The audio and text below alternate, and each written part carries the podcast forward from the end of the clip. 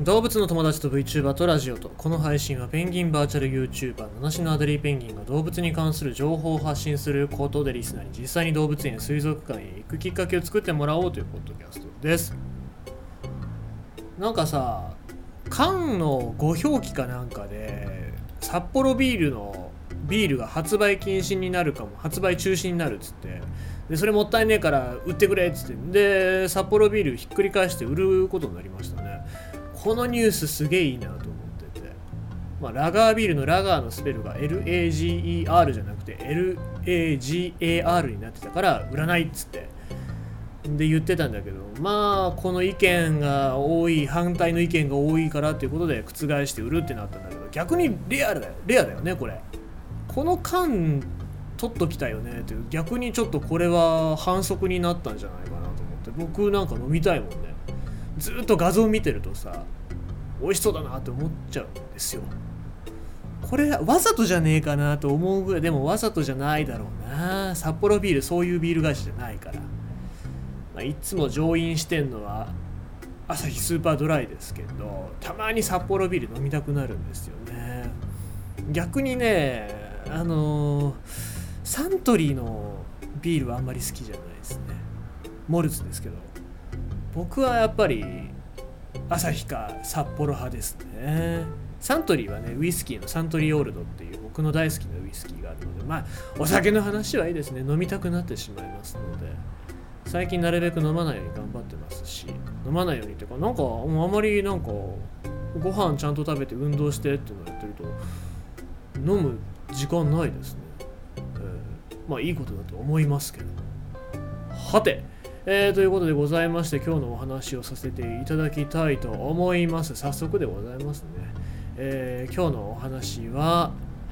アメリカカナダでの動物園のゴリラ2頭が新型コロナ感染大型類人猿で初の確認。またちょっとコロナ関係で申し訳ないんですけども新型コロナウイルスの感染拡大が続くアメリカカリフォルニア州でサンディエゴ動物園のゴリラが少なくとも2頭の感染が確認された。同州のニューサム知事が、え11日に発表した。動物園によると大型類人猿の感染が確認されたのは初めてと。いうことですね。大型類人猿ってことになりますと人間にも姿形遺伝子的に近いですからここからまたどうやって感染するのかっていうのがちょっと気になってきますよね。で発表によると現時点で動物3頭に新型コロナの症状が出ており無症状の職員1人から感染した疑いがあるとみられている。これは人間から類人猿にということですね。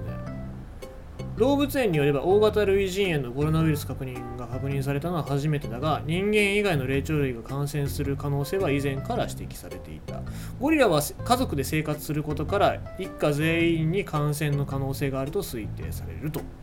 いうわけです。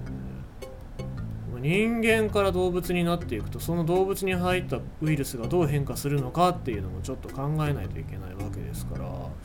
またまたこのこれから先もウイルスとの戦いって長くなるんじゃないかなと僕は思います。同動物園のゴリラは6日から2頭に咳の症状が現れた。このグループの予備検査を行った結果8日に新型コロナウイルスが見つかりアメリカ農務省が11日に陽性を確認した。ゴリラたちが重症化するかどうかは不明だが動物園での経過観察を続けており現時点では咳などの症状がある以外は元気そうな様子だという。感染が確認された集団は一緒に隔離されて食べたり飲んだりしている完全回復を祈っていると動物園はコメントしたと。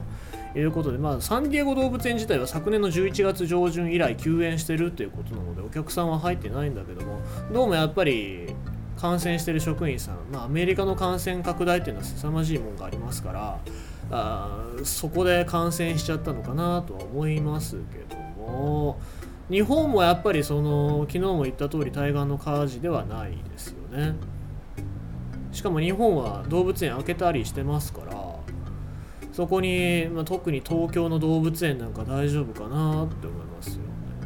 とそうですね。